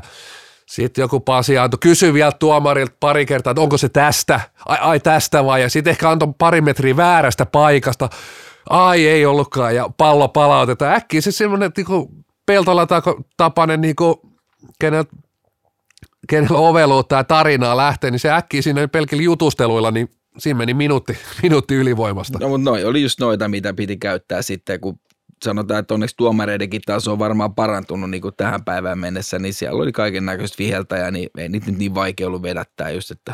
Ja siinäkin oli jonkunnäköinen sellainen välivaihe, voisiko sanoa, että mä muistan, että jos alivoima nyt pisti sisälyön ja se oli 3 sekuntia ja sitten se meni yli ja lähdettiin vaihtoon, niin tuomarit jossain tilanteessa saattoi sen pelin niin kuin katkaista, että heillä oli oikeus katkaista se peli, että meni selkeästi tämmöiseksi niin kuin kellon hyödyntämiseksi. Siinä oli vähän tämmöistä nykyään jenkkifutismeininki, että siellähän on aika tärkeää, että miten osaat käyttää pelikelloa, niin salibändissä oli tämäkin vaihe. Joo, no isoja sääntöjä merkittäviä, niin tämmöisiä, mitä ei välttämättä tule ajatelleeksikaan enää, niin totta kai muistaa niin tuolla legendaarisena esimerkiksi tuon maalivahdelle syöttämisen monikin, mutta sitten se, mitä se oli reaali pelissä, niin sehän oli ihan mielenkiintoista. Ja oli toi kellon muuttaminen sitten niin kuin tähän päivään, niin oli se mun mielestä jo askel semmoista niin kuin uskottavampaa lajia. Kyllä siinä kaikissa muissa kello pysähtyy, niin toi oli enemmän sitten semmoinen kouluvuoro, niin, koululiikuntavuoro, että tämä nyt on saatava tähän aikaan päättymään. Sitten jos puhutaan vähän pienemmistä säännöistä, semmoista, no pienemmistä, mutta kyllä niin kuin merkittävästi viime vuosina on tullut hyviäkin, vaikka nostettu näitä just näitä grippejä ja muita, niin kyllä semmoisia järkeviäkin juttuja on nostettu mun mielestä tässä esille, eli jalkasyötön hyväksyminen, se on mun mielestä se oli tosi hyvä, edistää peliä ja jalalla nyt pystyy hirveästi mitään tuhoja tekemään pallon kanssa kumminkaan, että ne, jotka osaa fiksusti käyttää, niin voi hyödyntää sitä, mutta niin kuin, se on mun mielestä niin kuin hyvä elementti. Sitten tämä päällä pelaaminen, sitäkin mä vähän ihmettelin aina, että miksi se oli sitten niin kuin boksia suoraan, niin nykyään se vapari riittää mun mielestä ihan hyvin, jos ei siinä nyt mitään muuta semmoista ole. Joo, näin tietenkään näin muuta peliä, niin ei, otettiin nämä sujuvoittaa vähän. Sujuvoittaa juuri tämmöiset niin kuin turhat. Että ne on vähän sensi rippeitä joltain ajalta, niin jätetään ne pois, että sitten pelissä tulee vaan niinku jouhevampaa ja niitä vihellyksiä tulee vähemmän, että ehkä tuossa kun mennään vähän noihin tuleviin sääntöihin, niin varmasti lähitulevaisuudessa ainakin säännöt on hyvin niin tämän tyyppisiä, että sieltä karsitaan niitä vähän niin kuin vanhoja jäänteitä, että toi on jo turha, toi ei muuta peliä, otetaan se pois, ennemminkin on sellainen, käyttäisi ehkä sanaa hidastettaisen, ennen kuin turha vihellys tulee tuommoisesta asiasta. Ja sitten tietenkin iso juttu, mistä on paljon puhetta viime vuosina, niin rankkarisäännön muuttaminen. Tämä jakaa kyllä mielipiteitä edelleenkin, että saa, no tässä on se, että jommankumman pitää liikkua pallon tai miehen tai vetäjän, mikä ne onkaan sitten sukupuoli. Joka tapauksessa, niin joidenkin mielestä tämä oli hyvä muutos. Itse en ole nyt ihan mitenkään ihan suunnattoman isoja muutoksia nähnyt näissä rankkareissa, että okei, on siellä ehkä viritelmiä ja yrityksiä vähän erilaisia, mutta ei niitä maaleja nyt niin kuin mitenkään suunnattoman paljon tule, että ei siinä nyt semmoista ole käynyt ehkä mitä pelättiin jossain vaiheessa, että nyt veskoilla ei ole mitään mahdollisuutta ja näin edespäin, että tämähän lähti sitä Case Kippilästä silloin aikana ja mun mielestä ihan ok muutos, mutta ei nyt loppupeleissä ollut niin iso muutos. Niin tämä ei ehkä kuitenkaan niin kuin, ehkä mun käsityksen mukaan haettiin ratkaisu, että se niinku tuomitseminen olisi helpompaa, mutta loppupeleissä niin en tiedä, mentikö siinä ei ihan hirveästi paljon eteenpäin. Et tuntuu, että melkein yhtä vaikeaa se on edelleen nähdä, että pysähtyykö pallo pelaaja, niin kuin, ehkä jonkun verran, mutta siis se oli enemmänkin, se sääntö tuli kautta kyllä, siis. Kyllä, sä oot siinä oikeasti, se liittyy tähän Kippiläiseen. Niin, ehkä se suosii sitten enemmän semmoisia veivaajia, että ketkä pystyy se veivaa sitten silleen, että veskarille ei ole mitään saumaa. Ei niitä montaa mun lisäksi. Niin ja kyllähän niin kuin aikaisemminkin ne, jotka osaa sen homman, niin on pystynyt sen tekemään. On ja sitten en mä tiedä kuinka moni oikeasti muuttaa omaa rankkarityyliä sen takia, että joku sääntö on tämmöinen. Mutta tosiaan veivaa itse helpottaa. Veivaamiseen liittyen, niin eikös mailan käyryyskin muuttunut jossain vaiheessa? Tuliko se? 3 senttiä se oli aikoinaan silloin se mitta. Onko se edelleen sama? Voi en olla hyvinkin. En tiedä, mikä se nykyään. Joo, vaikea sanoa. Ainakaan niin kuin, en kyllä muista, siis saa mennä sinne ihan 90-luvun loppuun, että on kuullut tai nähnyt, että lapa on mitattu. Joo. Se on siis jotain käyristyksiä. Että veikkaa, että nykytuomarit, jos vähän hoomoilaiset, että löytyykö niitä mittanauhaa mukana, että sieltä pitäisi alkaa jotain lavan käyryttä katsoa. Kammokäyrät on ensinnäkin poistunutkin, että ei vaan ole nykypäivää sellainen, että sulla olisi hirveä bumerangi siinä. Joo, mailat on kehittynyt myös sen verran, että ei sitä lapaa tarvitse.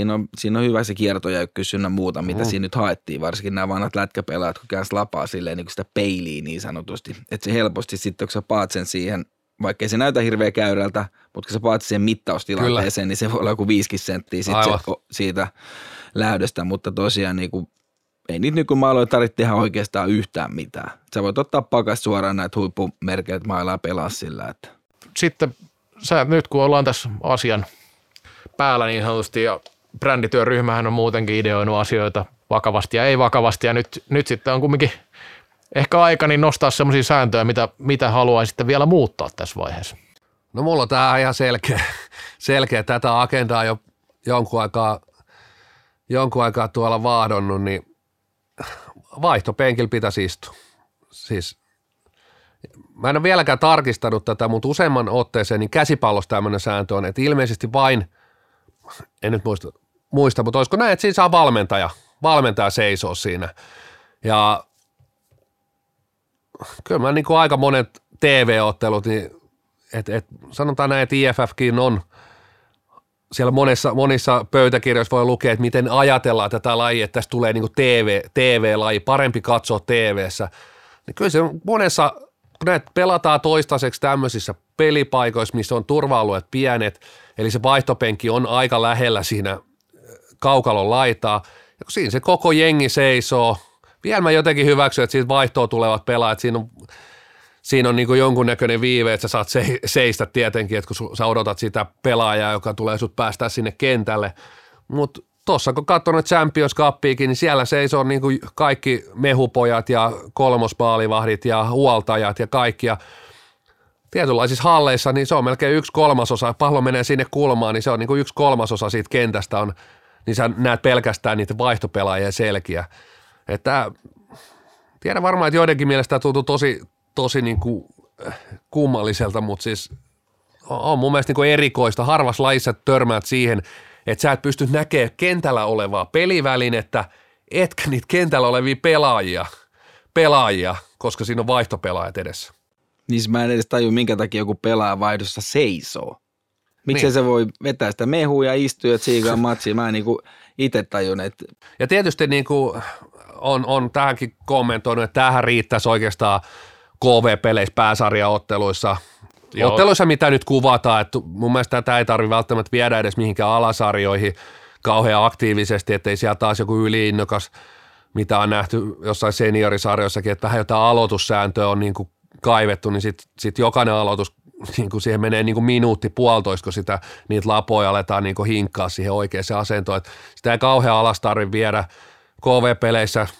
Tietysti yksinkertaisin olisi, että se vaihtopenki olisi siellä vastapäätä kameraa. No, siihen on tietysti niin kuin monet kommentoinut se, että siinä menetään mainostilaa, mainospaikkoja, mutta en tiedä sitten kumpi siinä on sit lopullinen voitto, se, että se näyttää paremmalta vai sitten, että siitä menetetään joku euro. Mutta mun mielestä niin kuin jääkiekossaan muun muassa on niin kuin vastapuolella, siellähän on niiden takana on mainokset vieläkin pelaajan takana. Niin, kyllähän siinä, niin tietysti jonkun verran siinä väkisin varmasti menetään. Niin, mutta nostetaan, ne on vähän katsomot, alkaa vähän ylempää sitten siinä, että tietenkin menetäänkö sitten 20 katsojaa siinä, mutta ehdottomasti ne pelaat sinne toiselle puolelle. Sekin on oma juttusa, kun niitä kuvataan, vaihtopenkkejä ja muita, mitä siellä tapahtuu, se elämä on ihan oma elämä kanssa siellä, mitä voi näyttää, mutta joo. No, onko Reksa? Jos sulla on jokin, niin kerro, niin mä mietin tässä sulle. Mulla on tässä parikin. Tuo yksi itse asiassa tuli tuossa jo vähän löydellä tuossa esiin. Tuo aloitussääntö. Ehkä se sääntö on niin se ongelma, mutta vähän tuntuu, että noissa niinku alasarjoissa, missä itsekin jauha ja tuossa oli puhettakin. Ja tästä on moni sanonut, että se on niinku vähän liian tarkkaa nyt se syynääminen, että miten ne aloitukset menee. Et siihen menee ihan turhaa aikaa mun mielestä. Ja sit siitä tulee vapari ja näin, mutta en mä tiedä. Se jotenkin hidastaa jotenkin vähän niinku kumminkin aika turha juttu loppupeleissä. Okei, on sillä aloituksella merkitystä, en mä sitä sano, ja ihan hyvä, että niitä katsotaan, mutta onko se niin kuin semmoinen koko ajan tarkistettava ja syynättävä, kun tuntuu olevan, että se on se asia, mihin kaikista eniten kiinnitetään huomiota sit monesti niissä peleissä, niin se vähän mun mielestä syö siitä. Joo, pääsarjoista aika hyvin poistunut, että tosi vähän näkee enää noita. En tiedä, onko pelaajat sitten oppinut sen, vai onko niinku tuomarit sitten tajunnut, että tämä nyt on aika niinku, mun mielestä niinku vaikeaksi tulkittavakin, kun jos sä nyt menet kysymään pelaajilta, että mitä sä saat aloituksessa tehdä, niin veikkaat moni vaan, että kohan lava siihen laittaa, niin löytyykö sieltä sääntökirjasta nyt selkeästi, että missä siinä saa olla. Välillä tuntuu, että joku vähän niin kuin kurottaa sinne, niin se pääkä ei siellä saa olla, mutta siihen osaa joku muu vastata paremmin. Niin, jos kuulijatkaan ei tiedä, niin kertokaa nyt mikä se sääntö oikeasti on, että miten se siinä saa tehdä, mitä ei. Aivan. Niin tietenkin se varastaminen on siinä se yksi, ja sitten on, että missä asennossa olet, kyllähän siihen tietyt määrät on, mutta tai mistä pidät mailaa kiinni esimerkiksi on tämmöinen juttu, mistä tulee monesti huomautusta. En ole itse aloituksessa, mutta olen nähnyt vierestä niitä, niin sitten se on aina vähän, että ajatteleeko se pelaaja nyt ihan sitä justiin, niin kuin, että miten sen kädet on, mutta ehkä siinä sitten joku oppii jotain, mutta musta voisi vähän niin kuin löysätä näissä alemmissa sarjoissa.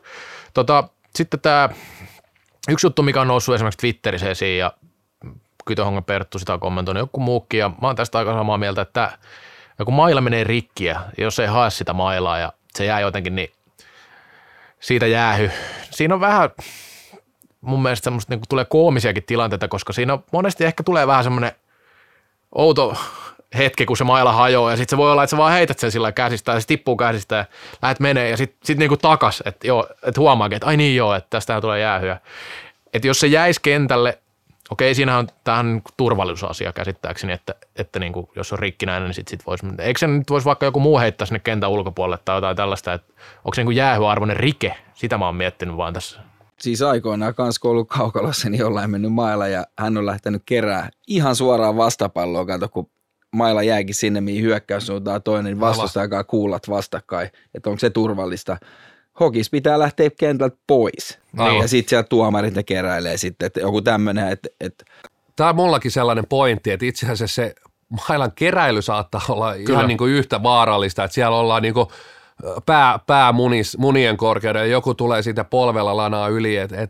Ja siis eilen itse asiassa oli kommentaattorina Ervi Oilers-pelissä ja Markus Salmelta mielestäni, jos on niminen väärin, tai siis en muista oikeat pelaajia, niin putos lasit. Ja mulla oli sellainen fiilis itse asiassa, että ne lasit pitää kerätä sieltä, koska aikanaan muistaa, että siitäkin tullut yhtä lailla koomisia tilanteita, että pelaajat lentää ne rillit jonnekin ja sitten sitä etsitään. Mutta tämä sääntö, itse asiassa Sami Lehtinen, useamman sadan liigapelin pelaaja, niin minua avitti tuolla Twitterissä ja sanoi, että sääntö muuttunut, eli ei tarvitse enää nostaa niitä tippuneita laseja. Tämäkin on aika koominen ristiriita, että laseja ei tarvitse nostaa, mutta sitten niinku mailan kappaleet, pienet kappaleet pitäisi niinku nostaa. Et niin kuin Rex sanoi, niin tietysti ilman mailaa et voi pelata, että sitten on vaan niinku kipitettävä sinne vaihtoon. Joo, se on aika selvä juttu, mutta just tätä mailan keräämistä mä en ehkä ihan ymmärrä. Ja sitten noista suojalaseista, niin niissä välillä kyllä näkee, kun ne saattaa vähän heilahtaa ja vääntöä jotenkin. Siinähän on niinku... Voi vähän puolustaessa taktisesti vaikka vähän vaikeuttaa se toisen pelaajan näkemistä, kun niihin sörkkii tai koskee sillä vähän huomaamattomasti, niin joskus nähdään niistäkin koomisia tilanteita, mutta se nyt ei liity ihan suoraan tähän, mutta toi oli hyvä nosto toi suojelais. Mä en kanssa tiennyt sitä, että niitä ei ole pakko nostaa. Se tekee tästä vähän ristiriitaisen jutun. Kyllä, ja tämä kuuluu nyt niinku sääntöihin, ja tämähän ei muuta peliä yhtikäs mitään, ei. Ja mun mielestä tässä ei ole enää turvallisuusaspektiikaa, minkä Reksakin nosti, että tämä on vaan tällainen jonkin sortin jäänne jostain. No sitten vielä tietenkin tämä, mikä herätti paljon keskustelua. Otetaan tämä kaikkien suosikki. Siis onko se tämä, että ei jäädä maalitaksen makaamaan? Kyllä. Se on tämä sääntö. Joo, se aktiivisuussääntö. Tämä on tämä, mikä... Mistä meidän Velho graafikokin aikoina teki hieno kuvakollasi. Kyllä. Taisin laittaa tähän uutiseen jonkun makuupussissa makaa sinne maalin taakse. Mitä tuomari huutaa? Ei jäädä makaamaan. Niin mä en itse asiassa... Tämä on niin kuin tosi hämmentävä sääntö. Oikeastaan niin kuin nimikin jo kertoo sen, niin kuin, että mikä tämä on, että ei saa jäädä maalin taakse makaamaan. Näinhän otsikoitiin se Salibändiliiton sivuillakin, että rankkarisääntö muistaakseni uudistui samaan aikaan ja sitten, että maalin taakse ei saa jäädä enää makaamaan. Niin pointti on se, että jos sinne jää maalin taakse ja siinä on kumminkin jonkinlaista pressin tynkää, niin se pitäisi tuomari huomauttaa, että liikkeelle tavallaan ja jos ei sieltä lähde, niin sitten se olisi niin vaan pari. Meillä kävi kerran pelissä näin. Siis niin älytön. Ihan älytön. Et mä en kyllä tätä sääntöä, niin no tätä ei moni ymmärrä, sanotaan näin, mutta ei tässä niin kuin mitään pointtia. Onneksi Suomessa mä oon ymmärtänyt, että tähän ei kiinnitä hirveästi huomiotakaan, että se on mun mielestä ihan hyvä, että jätetty sääntö vähän omiin, sanotaanko omaan arvoonsa niin, tässä tapauksessa. Tämä on semmoinen, että tässä on taas... En tiedä siitä, onko joku maailman kolkka, missä niinku oikeasti sinne... Niinku pystytetään joku leiri ja pidetään siellä palloa vaikka koko erä, mutta siis kun ei tämä ole niin minkäännäköinen ongelma. Niin mä mietin missään, niin kuin, en mä muista mitään ottelua ikinä koskaan nähneeni, että joku jäisi sinne pystyttää intiaanileiriä. Siellä olisi niin kuin, ja vastustaja ei tee mitään. Et ei siis, jossain mielessä mä ymmärtäisin, jos tämä lajin evoluutio olisi vienyt sinne, ja esimerkiksi tämähän voisi olla niin kuin mahdollinen skenaario, ja siinä vaiheessa sääntöjä pitäisi reagoida siihen, että hei, tämä peli on niin kuin tosi epäkiinnostavaa, että pelaajat on tullut vaikka niin taitaviksi, että se olisi niin iso riski mennä hakemaan sitä palloa maalin takaa, että se muuttaa selkeästi pelin luonnetta, että sä uhraat sen yhden pelaajan sinne niin kuin maalin taakse karvaajana. Että se niinku muuttaisi selkeästi peliluonnet, että peli aina mentäisi, niinku, että ei oikeastaan lähdettäisi hyökkää vastahyökkäystä, vaan vietäisi pallon oman maalin taakse, niin mä ymmärtäisin tämän. Ja tähänhän perustuu kaikki tämmöiset niinku hyökkäysaika, no erilaiset aktiivisuudet, että jotain et saa palauttaa enää jonkun viivan taakse, jne. En mä tuommoista pakotettua aktiivisuutta, niin mä en pysty itse kyllä ymmärtää. Ja tässä on siinä mun mielestä aika lailla sellainen niin kuin herkkyys siinä, että ja se heijastuu aika paljon tietysti tuonne IFF, että siellä ei ole tarpeeksi osaamista ja ei oikeastaan sellaisia ihmisiä, jotka niin kuin uskoisi semmoisen niin kuin lajin omaan evoluutioon, että tämä laji näyttää sitten, että hei, nyt meidän on tehtävä jotain. Nyt hei, tuo veskarille nosto on niin kuin, se ei enää niin kuin palvele ketään, se ei palvele niin kuin lajia eikä katsojia, mutta tässä ollaan ehkä niin kuin vähän liian herkällä, että joku lajia tuntematon on kommentoinut ja sitten ajatellaan, että tästä tulee viihdyttävämpi ja tästä tulee nyt TV-laji ja NHL-tuote, kun nyt ei enää maalin takana maata ja jollain säännöllä pystyttäisiin viemään tämä johonkin seuraavalle levelille. Ja tässä on niin kuin tämä sääntöhommakin, jos mennään niin kuin peliaika ja tämmöinen kysely tehtiin jossain vaiheessa, kun siellä on vastaajina jotain Brasilian liittoja. Hehän ehdotti 3 kertaa 12 peliaikaa, ja et siellä on kaiken maailman huppapuppakerhoja, että ehkä Brasiliassa niin kuin ne, siis ehkä se siellä palvelee, että laji on sellaisessa tilanteessa, että kannattaa pelaa turnausmuotoisesti jotain 3 kertaa 12, mutta okei, ei nyt saada pelkästään ajatella, että tässä on niin kuin neljä maata, mutta kyllä ne nyt pitää olla ne keihään kärjet, mitkä vie niin kuin sitä laji eteenpäin, ja siellä on kuitenkin sellainen niin kuin osaaminen ja tietämys ja jonkunnäköinen historiakin on. No taaksepäin aina kannattaa mennä. Niin, no jos on 40 vuoden kokemus kumminkin näillä mailla suurin piirtein, lähdetään Ruotsista, jolla on yli 40 vuotta ja sitten muilla on 130 vuotta, niin totta kai siinä on jotain näkemystäkin niihin asioihin, että ei nyt ihan jokainen ehdotus mun mielestä voi olla sama-arvoinen kumminkaan, että ei se, jos jossain pelataan jossain hiekkakentällä salibändiä ulkona, niin ei se ole ihan sama laji enää. Siis kyllähän niinku, näissä on isoja eroja näissä IFF-organisaatioissa näin. Mutta mä ymmärsin, että tämä ainakin tämä aktiivisuussääntö jotenkin liittyy, että jossain näissä ihan kunnonkin maissa on tämmöistä ongelmaa ollut jossain vaiheessa, mutta onko se sitten niin koko lajin luonteen muuttamisen arvosta, niin sitä kannattaa miettiä, että niin kuin, kyllä tuohonkin joku lääkkeet löytyy aina, että joku yrittää maata siellä maalin takana, niin kyllähän siihen nyt jotain pystyy tekemään, että eihän se nyt ihan sillä lailla, että se toinen joukko ihan kädetön ole, että 2 joukkoa siellä on kentällä aina, että ei se, en usko, että 1 joukko pystyy kumminkaan koko peliä pitää palloa maalin takana, että varmaan sekin kostautuu jossain vaiheessa, että jotain semmoista niin kuin järkeä voisi ottaa tähän mukaan, että ei niin kuin, mutta en tiedä, miten tämän säännön kanssa käy, mutta Suomessa on ihan ennen, voisin sanoa, että se on enemmän tämmöinen alaviite koko säännöissä, että kukaan tuskin hirveästi ajattelee sitä tai tulee mieleen, että tämmöistä edes on, mutta ehdottomasti mun mielestä semmoinen, minkä voi poistaa saman tien.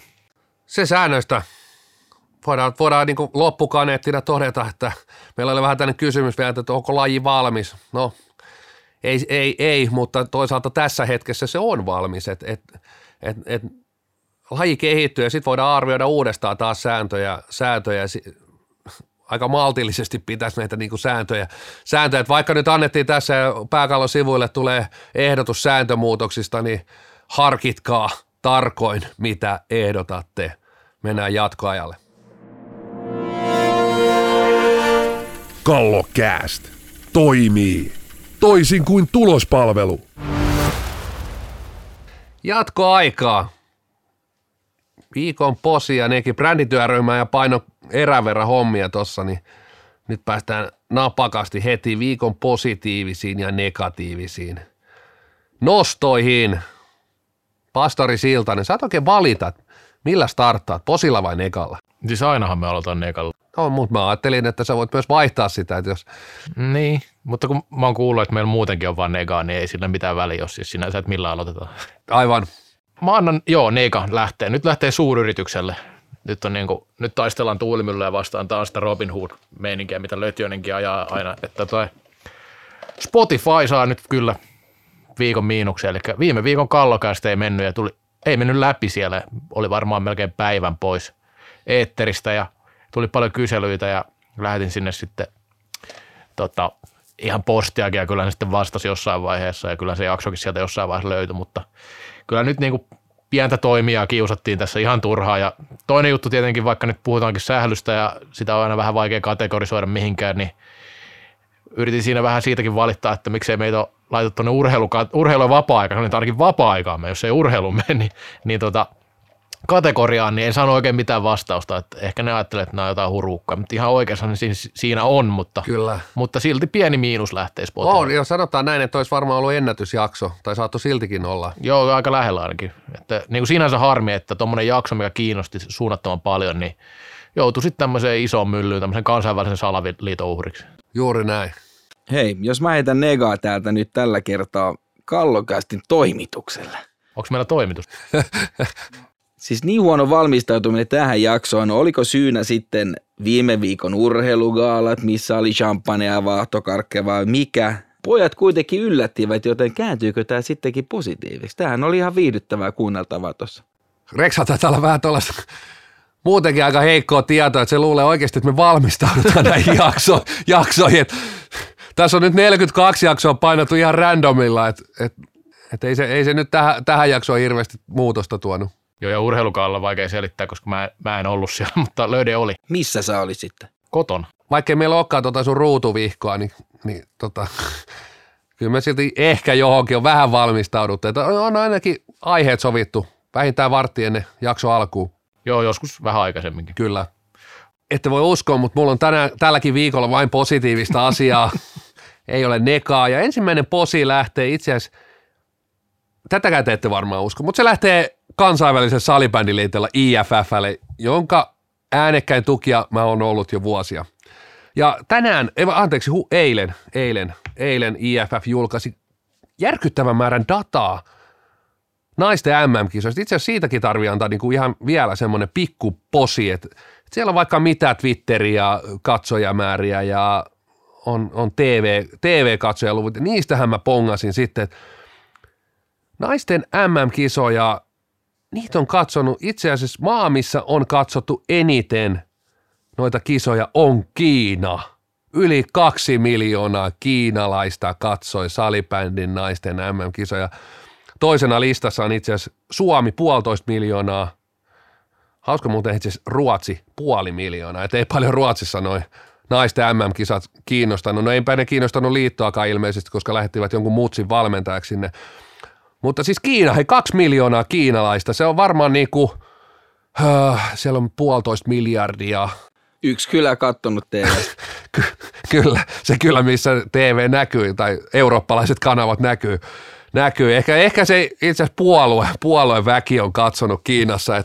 Mutta hei, tämähän tarkoittaa, siis me ollaan niinku todellakin taas askel lähempänä Aasiaa, me ollaan askel lähempänä NHL-tuotetta. Tostakin kun lasket, että 2 miljoonaa kiinalaista myyt niille Fatpipin maila, mitä ne maksaa? Sä tiedät paljon mailat, sä maksat mailoista varmaan. Kympillä niitä saa. Ai saako? No, kyllähän mailat ne maksaa varmaan 50–100 euroa Suomessa. 50. Tää on varmaan ylikin. Jumalauti, se on muuten iso summa rahaa. Tota varten voisi laittaa oman mailamerkkiä pystyyn muuten. Oliko tässä selvitetty? Kyllä, Robin Hood. Oliko tässä kuinka hyvin selvitetty, että miten tämä Kiinan 2 miljoonaa oli laskettu? Vai missä, oliko siellä näytty jossain TV-kanavalla? Älä vai nyt takerro pikkuseikkoja, hieno summa. Tässä puhuttiin TV-katsojaluvuista. Okei. Okay. TV-katsojaluvuista, että en tiedä mikä Kiinan kanava sitä näytti. Ja kyllä tuolla oli paljon dataa. Kisojen mainosarvo yli 30 miljoonaa euroa. Se tässä liikkuu, tämä ei ole mitään pikku poikia enää hiekkalaatikko. Tässä ollaan oikeasti nauraen pankki. Kyllä. No ajattelen nyt, kun mekin oikeasti, kun me ollaan aika vähän hölmöjä ja tietämättömiä, niin me naureskeltiin jollekin niiden mainokselle, kisamainokselle, ja nehän vetää siellä niin kuin 1 miljoona bisnestä. Juuri näin. IFF ja Sveitsin liitto, ja me ollaan täällä haukuttu koko syksy, naurettu mainoksella ja pallolla, ja kumminkin noin isoja rahoja liikkuu tällä hetkellä. Eli oliko se suunnattu muuten Aasiaan? Aivan. Taitaa siellä mennä joogahousuun tällä hetkellä kaupaksi Kiinan markkinoilla. Joo, ja ajattelin, jos olisi ne 2015 kisat tajuttu brändätä Aasiaan, kun siellä oli lohikärmettä ja muuta. Siinä. Oli muskettisoturia ja muuta, niin on kova luku silti.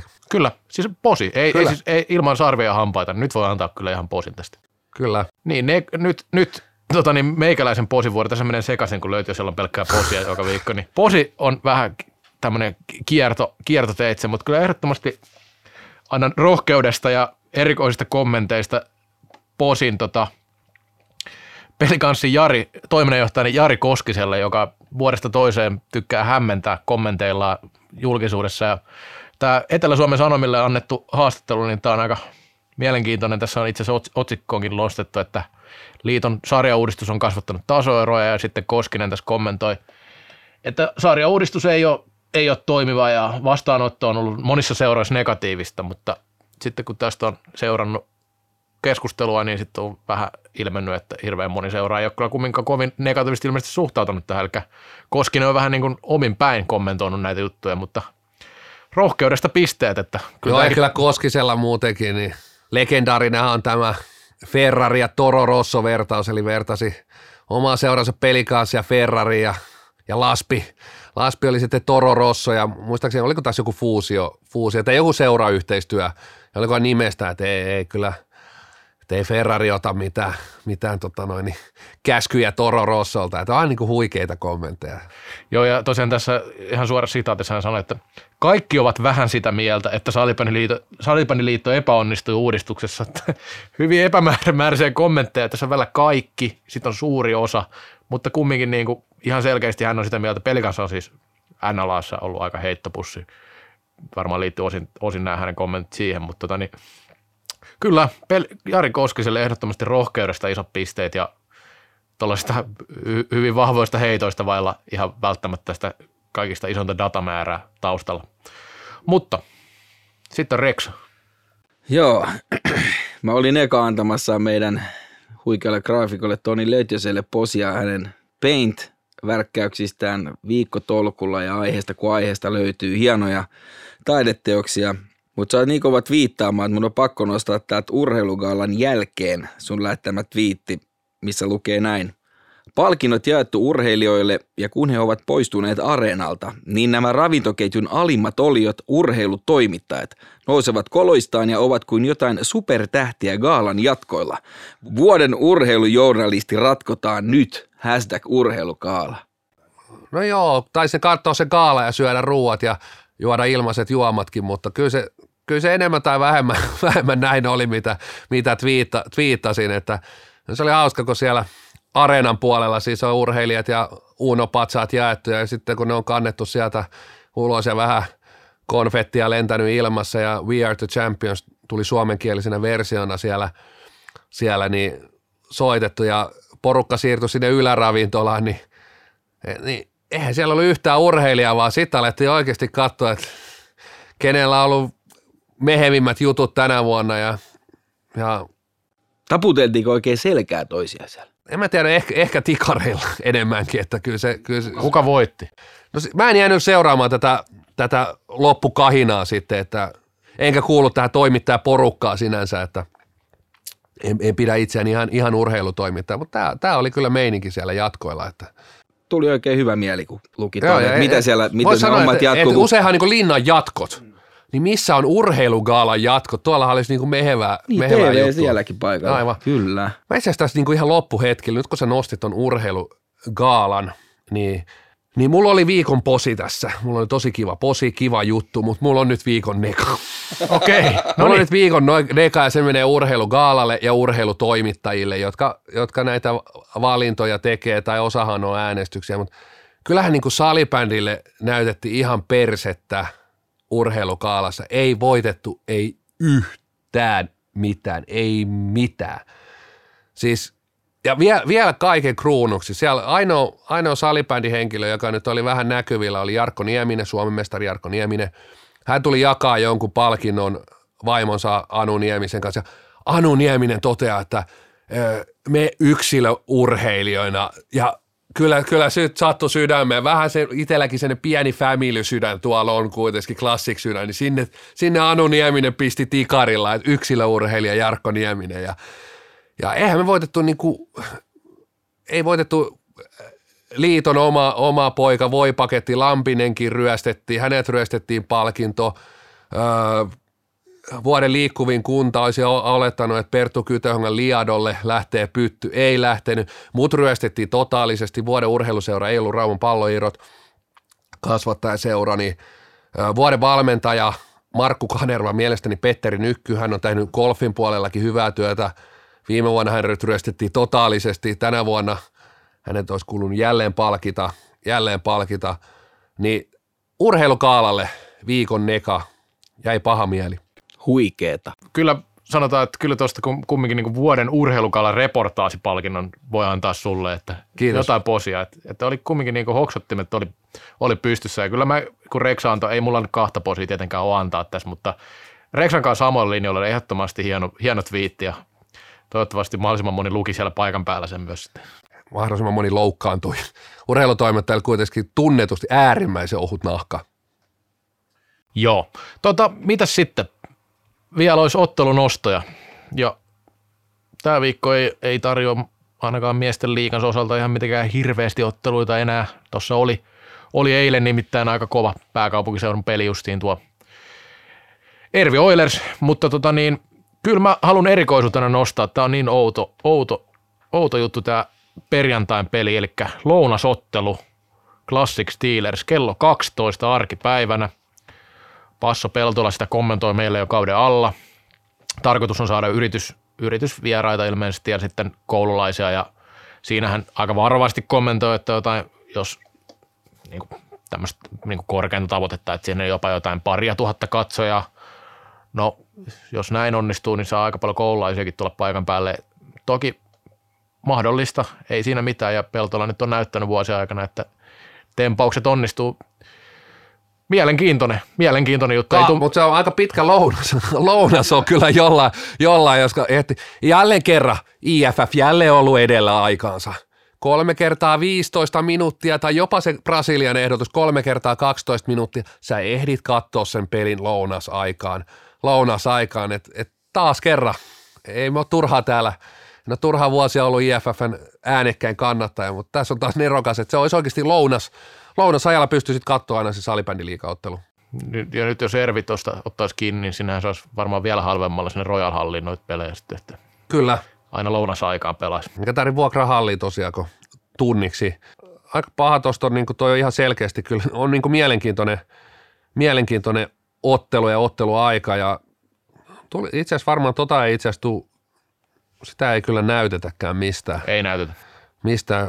Kaikki selostajat on oikeissa töissä, että niillä ei ole aikaa lähteä selostamaan eikä mullakaan kommentaattori tohon aikaan ehdi. Tuolta on kyllä paha nostaa tuon rinnalle mitään muuta kuin ehkä Oilers SPV on tietysti hyvä peli, SPV aivan täysin pakkovoito edessä, jos haluaa kotivoitosta taistella ja tietysti tuossa on tärkeät pisteet, kuten siinä jo kakkoserässä vähän puitiin liigatilannetta, niin nostan siihen rinnalle lauantain Oilers SPV-ottelu. Joo, ja kyllähän toi sopii hyvin tähän jaksoaiheeseen, että hyvä nosto. En mä tiedä. Ei mulla ainakaan mitään lisättävää tuohon enää. No ei todellakaan. Kyllä tässä on taas valmistautumatta saatu taas tarinaa purkkiin. Joo, sankarit sukkahousus lopettaa tähän väliin. Kyllä, Servuudin metsä hiljenee. Moi moi. Moi.